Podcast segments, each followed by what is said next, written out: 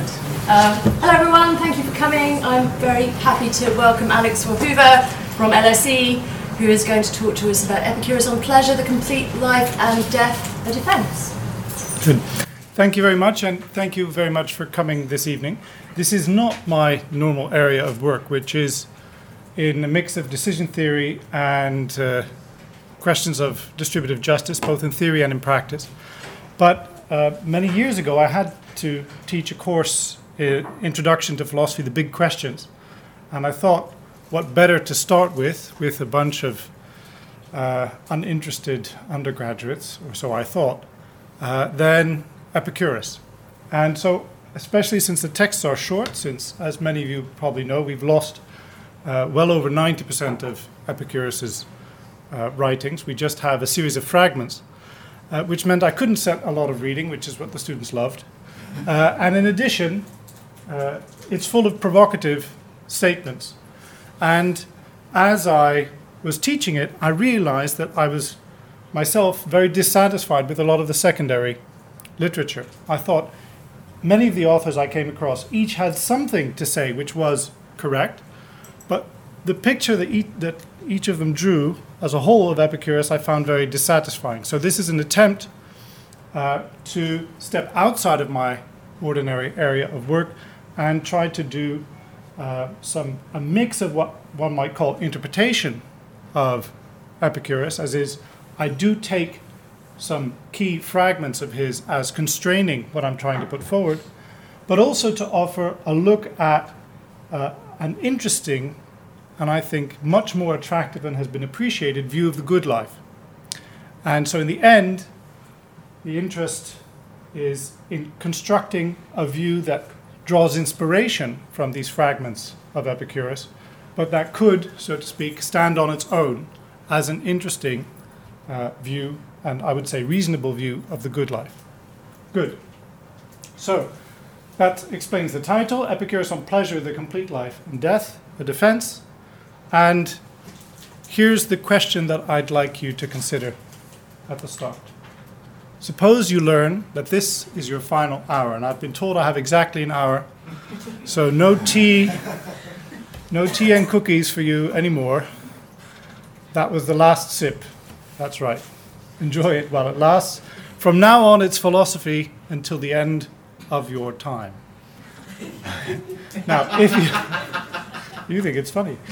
Uh, if you really believed what I was saying, you would not be laughing, I don't think. Perhaps you would, but I wouldn't. Right?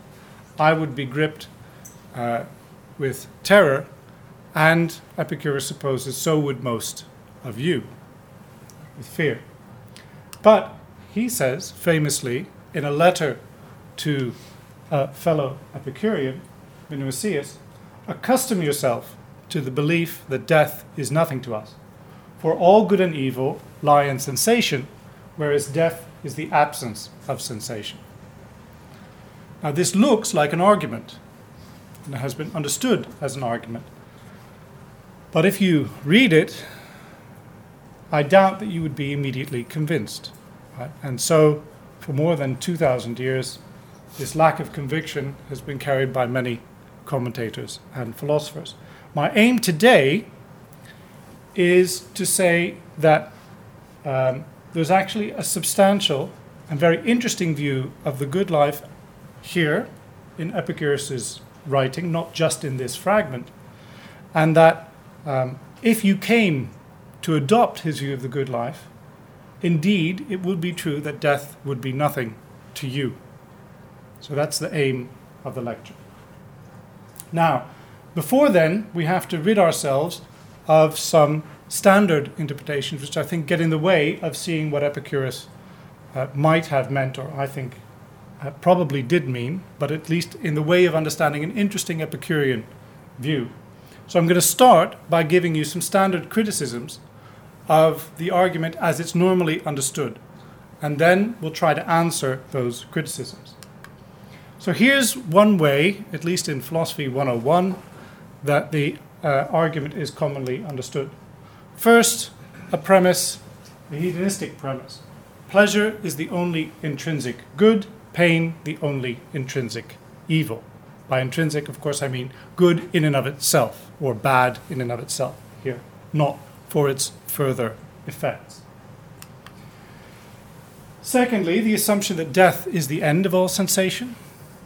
And that assumption we will be granting Epicurus. What I've got here in bronze may be challenged later on. And then the idea is from this fragment, there's a therefore, death is nothing to us. So that's a standard rendition of the argument. And an argument of this kind is often attacked in two places. Firstly, the hedonistic premise is attacked, and secondly, the inference is attacked. So I'll give you a sense of both types of attack. So Aristotle, of course, not criticizing Epicurus because he wrote before Epicurus, but criticizing hedonism, says the following thing The most vulgar would seem to conceive of happiness as pleasure, and hence they also like the life of gratification. The life they decide on is a life for grazing animals.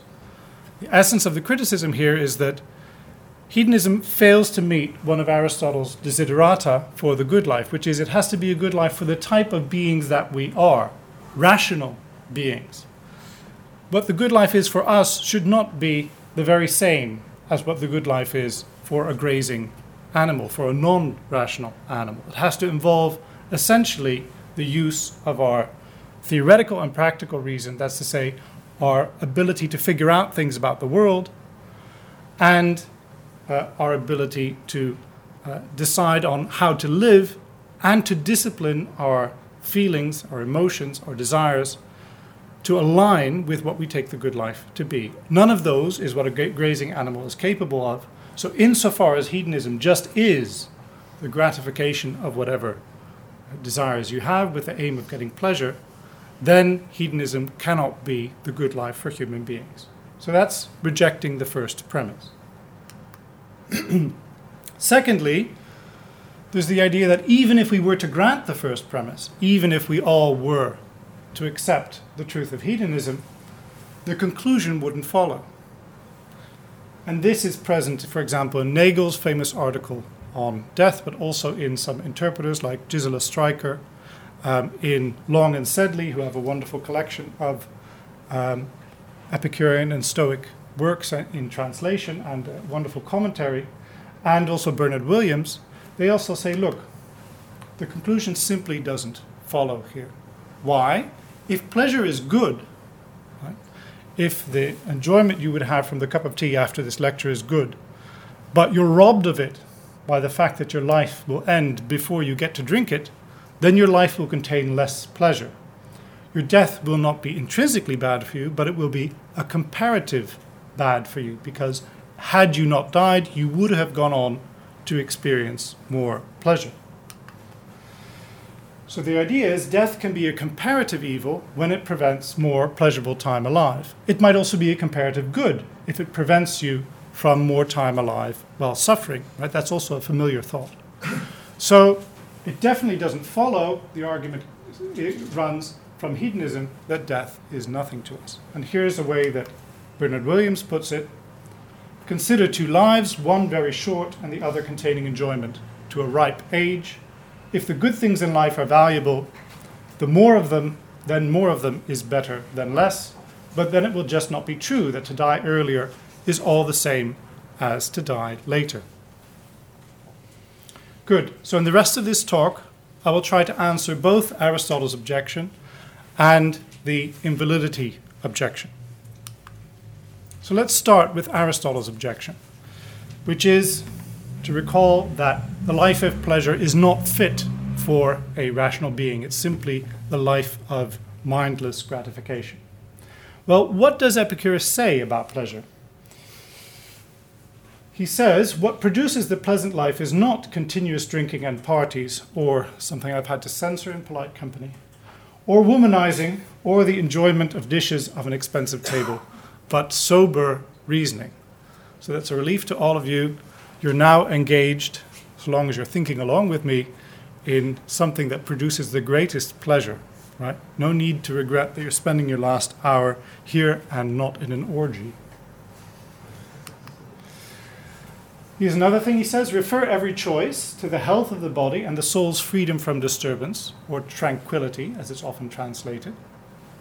And finally, perhaps even most provocatively, the removal of all pain, by which he means physical and mental pain, is the limit of the magnitude of pleasures. Now, how will this help us answer Aristotle's objection? Well, there's an idea here that reasoning is definitely involved, right? So it's not simply the life of mindless gratification. But at the same time, quotes like these have simply seemed to create even more problem for the Epicureans. So here's what some commentators, ancient and modern, had to say in ref- reference to fragments like this. The Cyrenaics, which were a rival school of hedonists who uh, roughly had the idea, that's Aristippus over there, um, who roughly had the idea that yes, pleasure is the only good, pain the only evil, and the way to maximize pleasure was to really, really, really want something and then get it. So starve yourself and then have one hell of a feast, right? Uh, really desire someone and then finally manage to seduce them, etc. Uh, now, it's reported that the Cyrenaics said about Epicurus if your idea of pleasure is the removal of all pain, well, that's already the condition of a corpse. So no wonder, right? No wonder you think that death is nothing to you. However, to us, death would be a bad thing because we, it would stop us from indulging in these intense pleasures. Uh, perhaps the reason that we have to rely on the church father Clement of Alexandria to report what they said is that they were too busy uh, enjoying themselves to write it all down. Uh, allegedly, Aristippus himself never wrote anything down. Here's what Cicero says about the quotation the limit of pleasure is reached uh, when at the removal of all mental and bodily pain. He said, well, this is just an outright contradiction. And finally, Julia Annas in a paper on Epicurus and the good life says this is really nobody's idea of how to maximize pleasure. Now, can we make sense of Epicurus's view as expressed in these fragments? That's what I'll now try to do. Let's start by trying by this, with this idea of tranquility. What would it take for you to be free from all forms of mental anguish?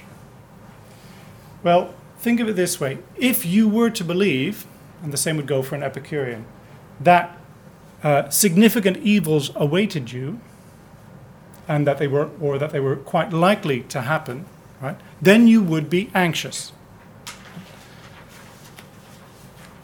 So that's a pretty straightforward idea. You think it's pretty likely, or at least more than some threshold likelihood of something significantly bad befalling you then that will cause you anxiety.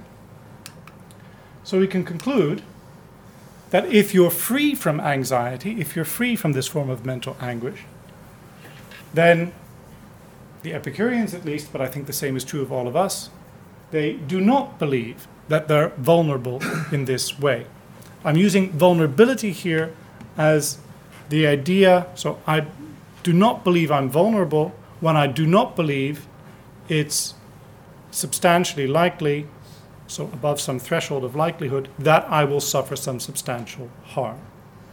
Okay. So it doesn't mean complete invulnerability. I don't have to be the man of steel without any kryptonite around, right?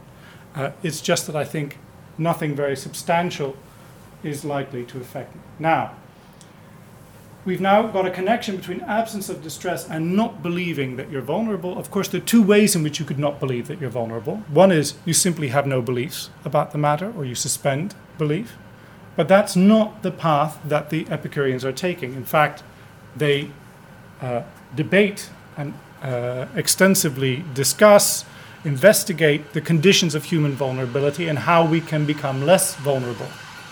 So they don't suspend belief on the matter, Instead, they form beliefs about their vulnerability, and so we can conclude that a tranquil Epicurean, one who is not experiencing mental anguish or distress, must believe that they are not vulnerable in the sense I've been outlining. Okay, so now we have a connection between tranquility and a sense of invulnerability.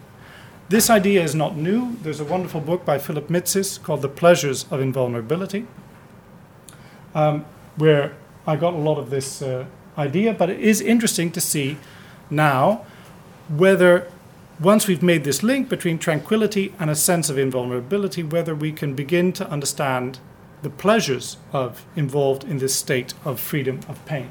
But first, we should ask how we can achieve justified belief in our invulnerability. What would it involve for an Epicurean? well, here we can observe that a lot of what Epicurus talks about when he discusses people's sense of vulnerability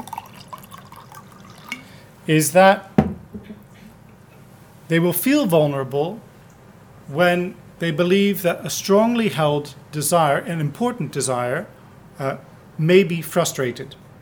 So imagine the thing that is your heart's desire, right? Now imagine that you will not see that desire satisfied, instead, you will see it frustrated. Right? This should cause you anxiety. That will be perceived as an evil. The way we can limit our vulnerability on the Epicurean view is just to limit our desires and, Epicurus believes, eliminate some false beliefs which are at the root of some of these desires. So let's look at the Epicurean typology of desire, and here I'm relying on um, a nice chapter in Nussbaum's The Therapy of Desire. Epicurus distinguishes three types of desire. The first he calls natural and necessary. These are the things that you need for uh, bodily and mental well being, to be without bodily and mental pain. So you need water, food, uh, shelter, clothing, and though it's not on this thing, that friendly little guy there is meant to represent friendship as well. So for Epicurus, you also need, beyond these basic physical needs, you need friendship. You need uh, people around you who love you and with whom you can live happily a social life and do philosophy together. Right? Good. So these things you ought not to try to rid yourself of desires for. These are proper desires. But, Epicurus says, fortunately, they really are just for the basics in life, and it's quite straightforward to arrange your life, both in economic and social terms, at least if you're reasonably fortunate, so that these can you can be relatively sure that these will be secured. He also says there are some natural and unnecessary desires. And it's more obscure exactly what these involve, but uh, as I was thinking about Epicurus, I watched a Durex commercial on TV, which gave me some insight. Okay. So, have any of you seen the Durex series Protect Yourself? Okay. So, a father in this one, it's a whole series of, of, of fathers having a difficult time with their kids. So this dad is trying to have a barbecue. It's the perfect day for a barbecue. He's getting the Barbie ready. He's put the steaks on. Kids are playing in the garden with a hose, and they ruin the barbecue. Basically, he tries, you know, to get it back going again. And just at the moment when he's ready to flip the steak, his son runs round, beats him round the head with a plastic sword. That's the little bit you have there. And at that moment of su- supreme frustration, the Durex logo appears and it says, "Protect yourself." Okay. So the idea is if you have children, it's natural that you will care about them, and it's natural that they will cause you anxiety and frustration. This is not based on a false belief or anything of that kind, but it's an unnecessary desire because you can protect yourself. You can simply not have children. So, it's possible to avoid the desire or to leave unfulfilled without danger to well being. Finally, there are the empty desires. These are based on false beliefs about the nature of the world and or the nature of the good. So one prime example is, of course, Epicurus's uh, the myths that people uh, may or may not have believed at the time of uh, eternal life in Hades after death. Right, Arist- uh, uh, Achilles' ghost comes back to, sell, to tell Ulysses that life in the uh, underworld is worse than the life of a slave in our world, right? So it's not nothing to look forward to. Now, if you believe that you will go to hell after dying, there's Hades on his throne and Cerberus in picture.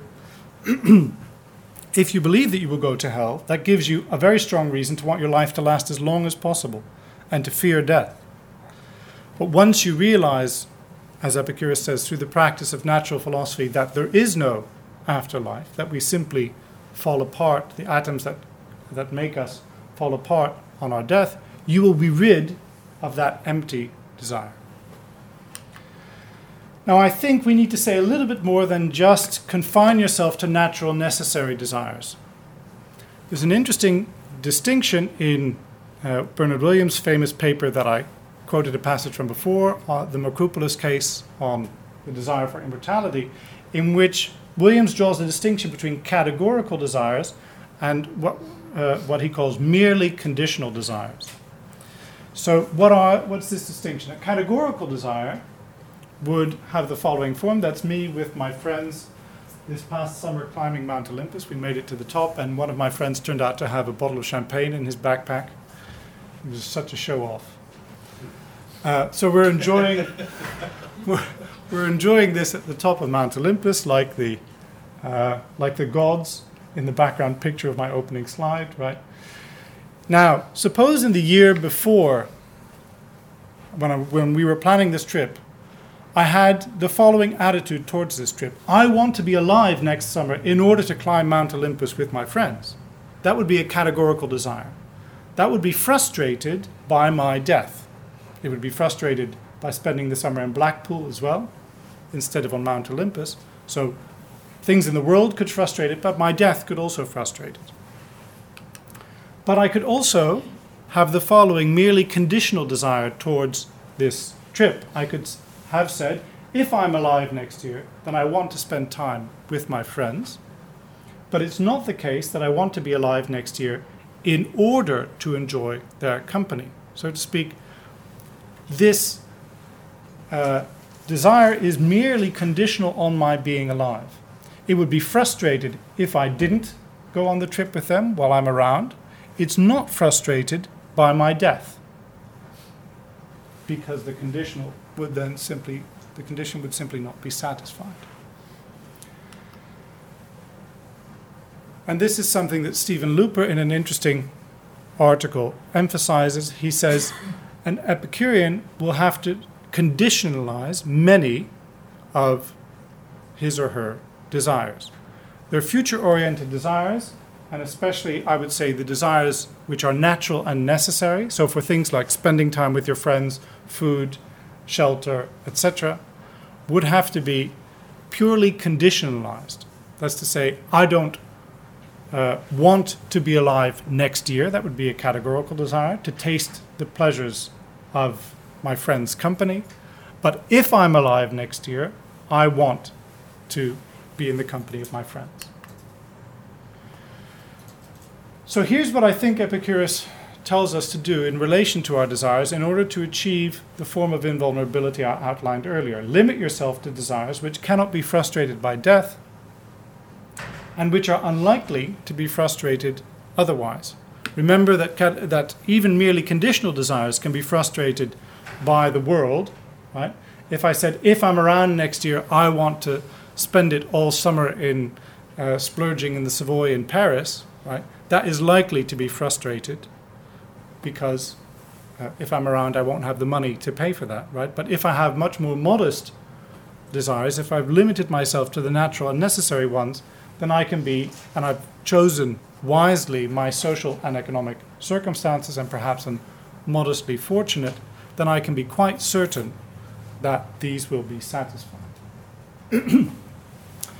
and that will make you feel justifiably invulnerable because your vulnerability, the primary source of vulnerability, comes from the idea that important central desires will be frustrated or are likely to be frustrated, and they will not be likely to be frustrated, neither by death nor by your circumstances. So here's where you end up a garden on the edge of Athens, right, where he invited his followers to join, to live simply and enjoy the pleasures of each other's company. And it's very important here that those who you are with in this garden are fellow Epicureans. That's to say, people who are devoted to the same type of simple living and rendering themselves invulnerable as you are.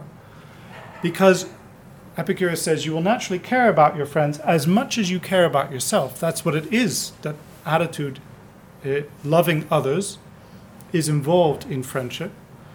But of course, if you love others who are vulnerable, anxious beings, right, then you yourself, through your love of them, will become vulnerable.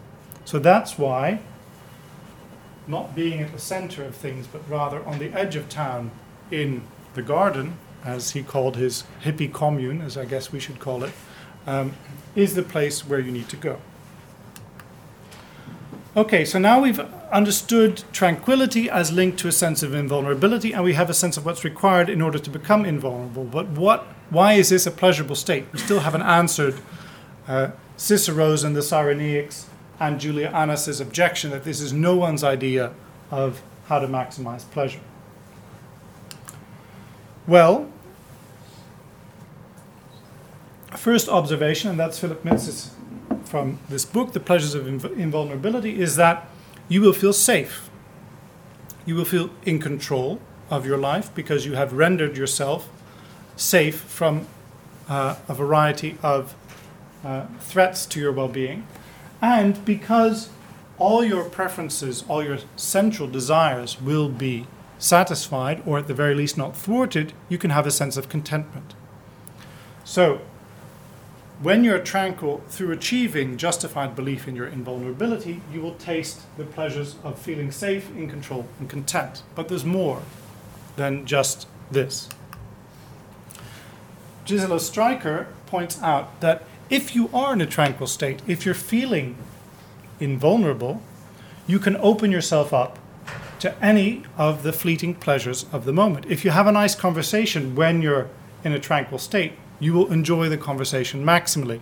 If you have a nice piece of cheese, and I mention cheese because uh, one of the ironies of history is that we have lost much of Epicurus' writings, but not a shopping list, on which he asks, we have a letter to his mother and a shopping list, on which he asks for a friend to bring him a nice pot of cheese so that he can have a feast. Okay, so there you are, you're a tranquil Epicur- Epicurean, and you get your nice pot of cheese. You will be maximally open to enjoying this cheese.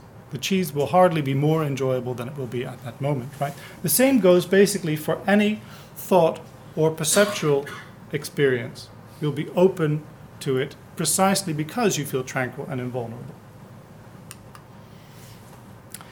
The next pleasure that you can taste is one of comparison, and Hume in the treatise calls this uh, are contrary to the pleasures of sympathy. So, sympathy is when you're feeling uh, low, right? That depresses my feeling. Right? Comparison is when you're feeling low, I think, well, at least I'm not as badly off as you are. The comparison of yourself with another person or a previous version of yourself. If you've come through a very difficult time, and you say, oh, thank God, that is over, right? I'm no longer anxious or in pain. That is also a pleasure of comparison with your previous self. Now, in the fragments we have of Epicurus, it's that comparison with your previous anxious self before you went through the Epicurean disciplining of your desires and giving up on false beliefs that Epicurus says gives you pleasure. The limit of pleasure in the mind is produced by reflecting on things which used to present the mind with its greatest fears.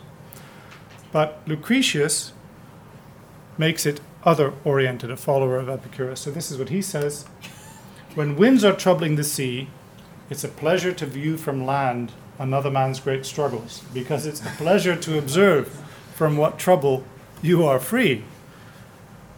Don't laugh, you know, we're all like this. and he says, pleasantest of all is to be master of tranquil, tranquil regions fortified by the teachings of the wise. From there, you can look down on others. Okay. So you have the pleasure of comparing yourself not merely to your previous anxious self before you retired to the garden with fellow Epicureans, but also with all the anxious, uh, pained people around you outside of the garden. Finally, there's the pleasure of pride. Pride because it's a great achievement to become, to render yourself invulnerable and become tranquil. So here's what Epicurus says about pride. Natural philosophy makes people self sufficient because they've rendered themselves as invulnerable as we can be to fortune and proud at their own goods, not at their circumstances. Or as he says elsewhere, what, what is this great achievement? The great achievement is to conquer, make yourself invulnerable to fortune. So there's a medieval uh, painting of fortune. There's the wheel of fortune. Here's a man on the up. There he is, thinking himself king of the world. Then the wheel turns and things get quickly worse again. This is what Epicurus says about fortune. I have anticipated you, fortune, and have barred your means of entry. We shall depart from life, declaring in a song of triumph how well we have lived. This is a triumph over fortune, maximal control over the goodness of your life.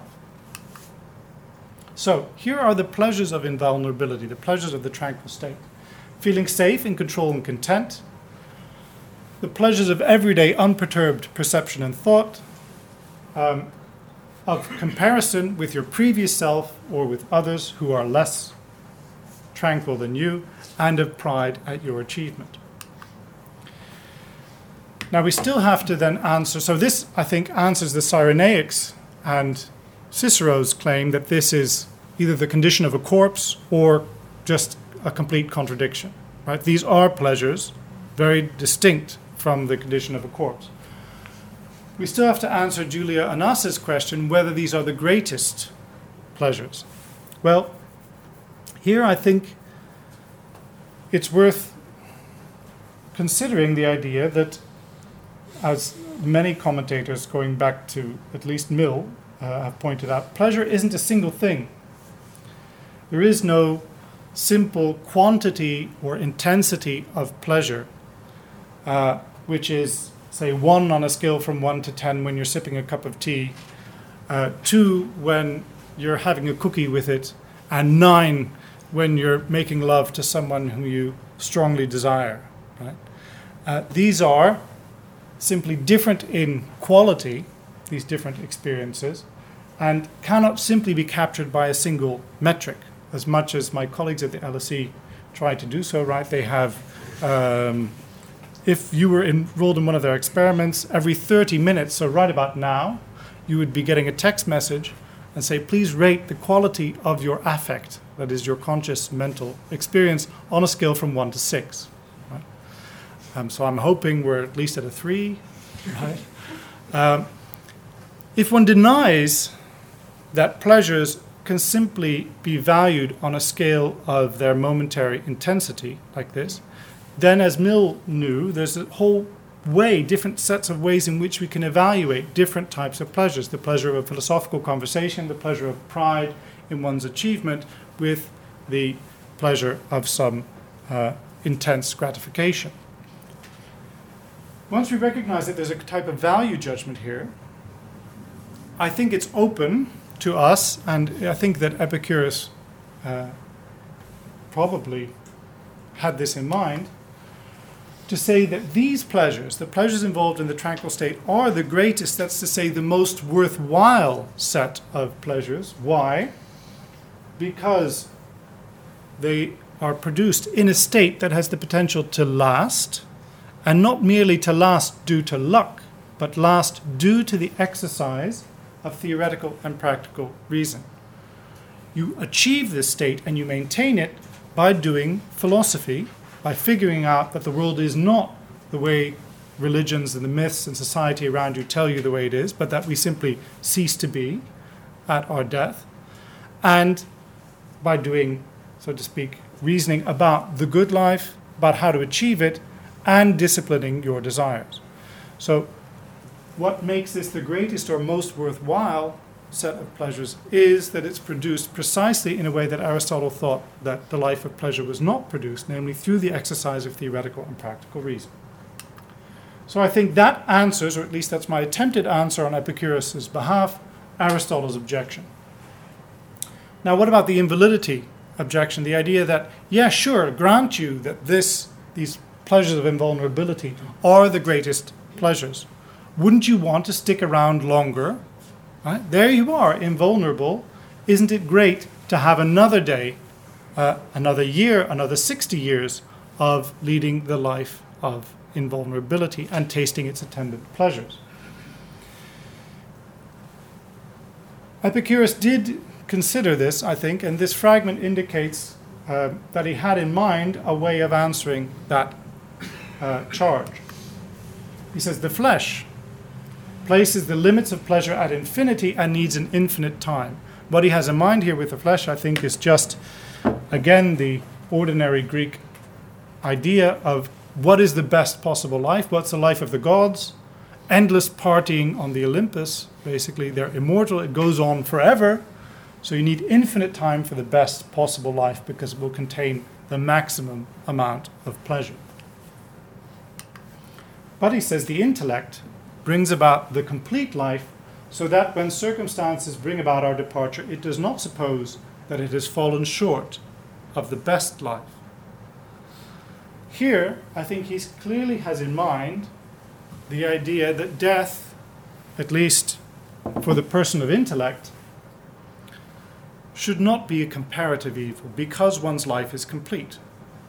But this just seems puzzling, right? Because here we have a claim pleasure is always good when it comes. He clearly endorses that. The most pleasurable state is to be in the tranquil state, but more of it doesn't make your life any more complete, any better. That has seemed to many people quite paradoxical. So, here, for example, is Cicero again the one who thinks that a life is made complete by pleasure, how can he be consistent if he denies that pleasure increases by duration?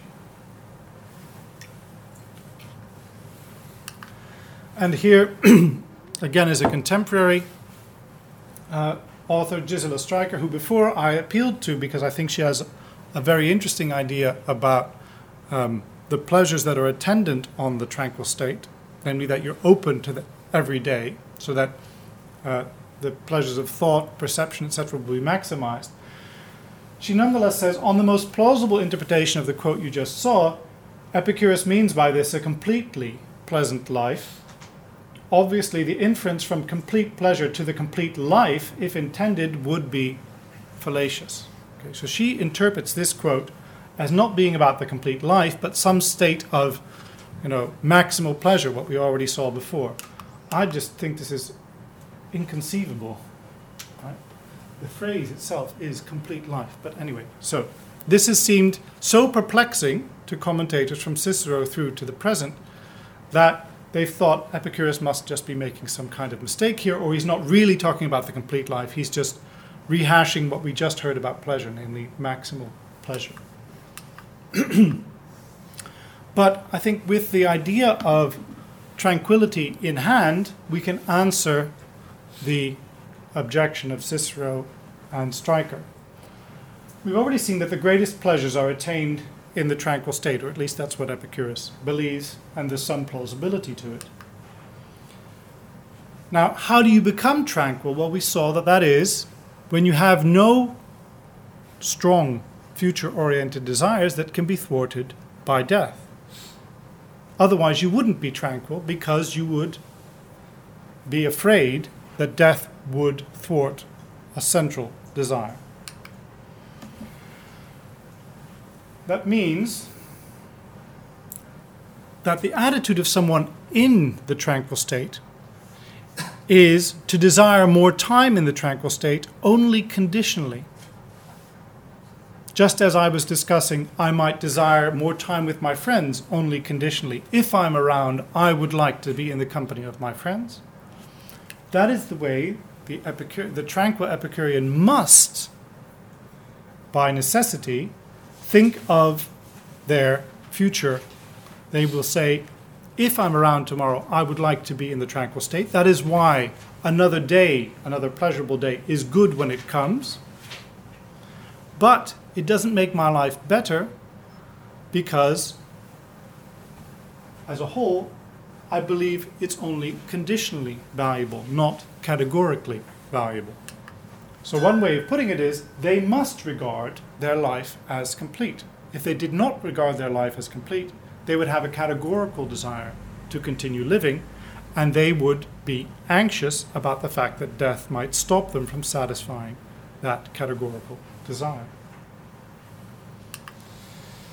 So, once we understand the Epicurean view of pleasure, I think it's quite easy to see how, at least from the inside of a tranquil person, their attitude towards the future is one in which they must regard their life as complete from the moment they attained tranquility. So, the Epicurean view of the best life is this one achieve tranquility and remain tranquil until death. It's quite important here that if you have not yet achieved tranquility, you will have a categorical desire. So, if none of us here are tranquil, this view of the good life would rec- could recommend to you, if we think we're capable of becoming tranquil, aim for tranquility.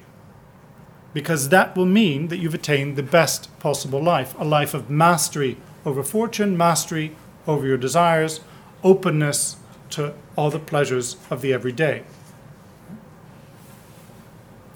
But once you've attained tranquility, you will regard yourself as having reached the peak of a large mountain, right, which was your purpose to attain. More time at the peak would be wonderful if it comes, but it doesn't make your life as a whole any better because the purpose was to attain the peak and not go down. Well, one way of not going down is simply dying at the top. So that gets us now to trying to answer the argument of invalidity. These were the two premises we started with, which are usually attributed to Epicurus on the basis of the letter to Menoeceus, and I've not disputed them. I've only tried to explain more about the content of pleasure for Epicurus, right? So pleasure is the only intrinsic good, pain the only intrinsic evil, death is the end of all sensation. It follows death is not intrinsically bad. That does follow. Now we add this, which is what I've been arguing for throughout the talk. The best life is one in which one has achieved tranquility and remains tranquil until one's death. It follows that for the tranquil, death is not comparatively bad because their life is already complete. And now we have a valid argument to the following conclusion Death is nothing bad to us. Who is us? In the original version of the argument, as rendered by Williams, Nagel, and many others, us somehow is meant to be everyone, any person. On this interpretation, it's only about the tranquil. Remember, it comes from a letter from Epicurus to another Epicurean. The us is not us, the us is us Epicureans. So that I think is my well, that's my attempt anyway to show how there's a um, valid argument, and also along the way that there's some um, interest in the conception of pleasure and of the good life. Now, uh, in the time I still have some time, right? In the time remaining, let's. Oh, I should first say a few other things. How does this differ from other interpretations? I've indicated it along the way, but it might be useful to put it out there. As I mentioned along the way, I've made use of ideas from Williams, from Luper, from Striker, from uh, Nussbaum, etc. So this is not, so to speak, everything tried to construct from nothing. But what's interesting is that none of these interpreters, as I see it, has seen the whole of the argument as I've tried to present it today. So here, for example, Steven Luper, who emphasizes the role of conditionalizing desires in order to achieve tranquility, and I think he's right about that, then also makes the following claim about the Epicurean view of the good life, namely that there is none. So, since Epicureans cannot allow themselves any motivation to live, that's to say, no categorical desires, he believes, they must ensure that they never think that it would be good to live. A conception of a good or worthwhile life is a description of a life that would be good to live. Such a conception Epicureans completely lack. Now, I've just explained why I think this is false. An Epicurean would say to all of us, I'm assuming none of you are tranquil, right? Here's a good life for you to lead, the one just described. Make yourself tranquil through the exercise of philosophy, discipline, and by going to live somewhere far from central London where life is cheap, right? And the uh, basic necessities are easily found and you can find some nice people around you, unlike here. That is a view of the good life. And someone who fails to attain it has failed to lead the best life for human beings. Right? And you ought to have at least one categorical desire as an Epicurean, namely that. So I think on this point, Luper is mistaken. And here, Gisela Striker says, in the same piece where I did borrow some insights from, one should expect Epicurus to agree that a long life of pleasure is better than a short one. The claim that Epicureans will lead their lives untroubled by ordinary apprehensions of death is a hoax. I hope to have indicated why I think this is also a mistake, right? And she tries to bolster this by the idea that how could an Epicurean say that the death of an 18 year old is not a tragedy if instead that 18 year old would have gone on to lead a life of up to 80 years uh, in an Epicurean hippie commune? Right? Well, it's also clear, I hope, from the way I've spelled it out, that on the view I'm attributing to Epicurus, or an Epicurean view, that would be a tragedy to die at 18 if the alternative was to become an Epicurean sage and live with your friends in the garden, right? Because dying at 18 before you've attained the maturity to appreciate his philosophy and to master your desires would mean that you had not led the best possible life. Okay, so I've argued so far that there's an interesting view of pleasure here which is fit for human beings, so contrary to Aristotle's argument, and that the argument is coherent. But for all of us non Epicureans, should we take this as a recommendation? Should we adopt this view of the good life? well, one way of thinking about this is to go through Aristotle's conditions on the good life, which he articulates in the Nicomachean Ethics. There are other ways of approaching this question as well. Um, but let's go with the master. So here we've already seen that it meets his condition. His first condition is that it, whatever the good life is for human beings, it has to be typically human. And for Aristotle, that meant involving the use of practical and theoretical reason. And yes, it does do so. Secondly, Aristotle says we can't expect it to be fully within our control, but it's good if it's maximally within our control. It's interesting whether one ought to accept this as a condition, maximally within our control.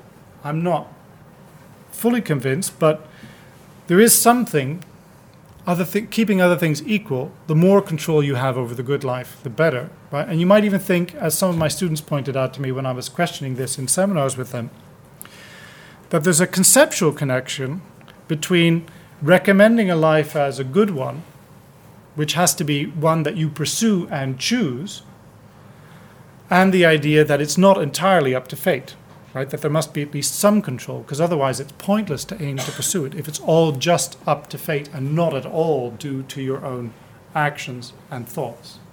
And you might also say the more it's within your control, the more autonomous you are, the more self made you are, the more your life's narrative is your own. So there's some reasons to value this. And of course, the Epicurean life as outlined does meet that condition. Another condition is that the good life, as described, should be desired for its own sake and not for the sake of anything else. So uh, here, the pleasurable or tranquil life is, I would say, valuable in and of itself. At least if you accept the idea that there are these various pleasures, and moreover that it's a, that these are pleasures that are produced through the exercise through an achievement of practical and theoretical reason, you can say, well, it's desirable in and of itself, just in the way um, the challenge of climbing a great mountain, right, is something which one could, and doing so successfully, is something which one could uh, desire for its own sake and not for anything further. Final condition all by itself, it makes a life choice worthy, by which I, I take Aristotle to mean um, better than not living at all, right? So something you would gladly, perhaps with gladness, choose uh, definitely over a life of never, ha- or, uh, of never having been. And lacking nothing, that's to say, there's nothing in this life which uh, you think needs to be added to it in order to make it a good life. And here is where the rub might be in the Epicurean life. Aristotle emphasizes lacking nothing, not merely, so to speak, from the person considered alone, but also in relation to others, in terms of that person being a good citizen, a good friend, a good partner. So that's where I put the question mark. So far, we haven't really focused on what such a life might lack, especially in terms of one's relations to others. And one question you might raise, and which has been raised by many commentators, including Steven Luper, um, who puts it very vividly, is it compatible with love, with genuine concern for another person? And there's my friends again on top of uh, Mount Olympus, right? Now, many have thought, look, this search for tranquility is just so self obsessed, really, so such an extreme form of self concern that it's not compatible with loving other people, with caring about them for their own sake. On the other hand, the fragments we have of Epicurus and then later retellings of the Epicurean view, for example, in Cicero, uh, where I have this quote from, emphasize the importance of friendship and also loving a friend as you love yourself. So, one of the fragments I didn't put up here is uh, Epicurus says, if a friend were to be tortured, it would pain you just as much. It would pain the wise man just as much as if he were, be tortured, were being tortured himself. Okay, and also that such love um, is a necessary ingredient of friendship, and friendship is a necessary ingredient of the good life. So here's one way of putting it: without friendship, we are quite unable to secure joy, nor can we preserve friendship unless we love our friends as ourselves. So is the Epicurean view compatible with friendship? I think it is, but only if your friends are Epicureans who have made themselves invulnerable and live with you, right, in the garden. Because if you love them like you love yourself, and you want to remain invulnerable, not be made anxious by them, you must believe that they, like you, are invulnerable to any significant evil. So, yes, you can love wholeheartedly, but only fellow Epicureans. Because suppose that your friend whom you love dies. Should you regret on his behalf his passing? No, because his life was complete. You might think, well, this is very, then at least you must be sad on your own behalf. Right? That's where Epicurus engages in maybe some wishful thinking, but his recommendation is you must focus on the good times you had with them. And anyway, there will be plenty of, uh, plenty of other Epicurean friends for you to philosophize with and spend your time with. But you shouldn't be sad on their behalf because, of course, their life was complete. So, there's a decent case, perhaps not a watertight case, to be made that friendship is compatible with Epicureanism, genuine other concern, but selective only for those people who've made themselves invulnerable. So that means that dependent children, remember the Durex commercial, right? Protect yourself, right? Dependent children, basically non Epicurean partners and friends, anyone who is going to make you anxious because they have not made themselves invulnerable, right? Or ruled out. You really must cut yourself off in terms of strong bonds of sympathy with everyone outside of the Epicurean hippie commune. And then that, of course, seems the rub, right?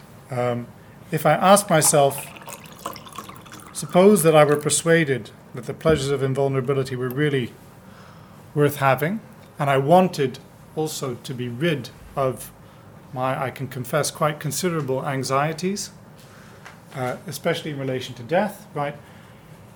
Would I be willing to pay the price of really cutting myself off from most of my anxiety inducing friends and family, right, and colleagues and students for that matter. Well, George Orwell, uh, I got the quote from Suzanne, who's here this evening, a colleague who, when we were discussing this, sent this to me, said, says otherwise, right? The essence of being human is that one is prepared to be broken up by life, which is the inevitable price of fastening one's love upon other human beings. Now, Epicurus wouldn't quite agree. He wouldn't say it's inevitable. This would be correct on Epicurus' view inevitable price of fasting one's love upon non Epicurean beings. Right? Then he would agree, at least with the second part of the quote. He wouldn't agree with the first, but I'm inclined, at least from within a life already filled with such attachments, to accept Orwell's view. So the idea is that foregoing such love, and not merely love, I focus on love, but anything else that could render you vulnerable. So, what one might call any categorical project, a project which you believe are really deeply committed to and want to see through to its completion, right? A book manuscript, um, a, a trip around the world, etc., would make you vulnerable to death and therefore rob you of the pleasures of invulnerability. Okay, so let me sum up. I've tried to argue on the positive side, and contrary to 2,000 plus years of detractors, that the Epicurean life is pleasurable, it's fit for a rational being, it's compatible with a form of friendship, and indeed, if you were to live it, you would render death harmless. So, um, many of the things that throughout history have been said about Epicureans seem, at least on this interpretation, to me to be wrong. However, uh, and this is also something observed, correctly observed by Steven Luper, um, it requires withdrawal from love of all non Epicureans and from all categorical projects. And this may seem a very high price to pay. Um, once we realize that the price of love in such projects is just the fear of death, perhaps we can flip the Epicurean move on its head, right? So Epicurus says, You are so anxious about death, I can remove the fear of death if you follow my philosophy. Maybe once we realize that the price of following his philosophy is so high, giving up on love of vulnerable others and on all categorical projects, we can, rather than try to rid ourselves of uh, the anxiety and fear surrounding death, simply come to accept it so that's my final slide. If we're convinced that the price that, of entry to Epicurus's garden is uh, too high, right, that staying outside to remain committed to vulnerable others and projects, then we may simply accept that we should come to terms with our uh, fear about death rather than try to rid ourselves of it. Thanks.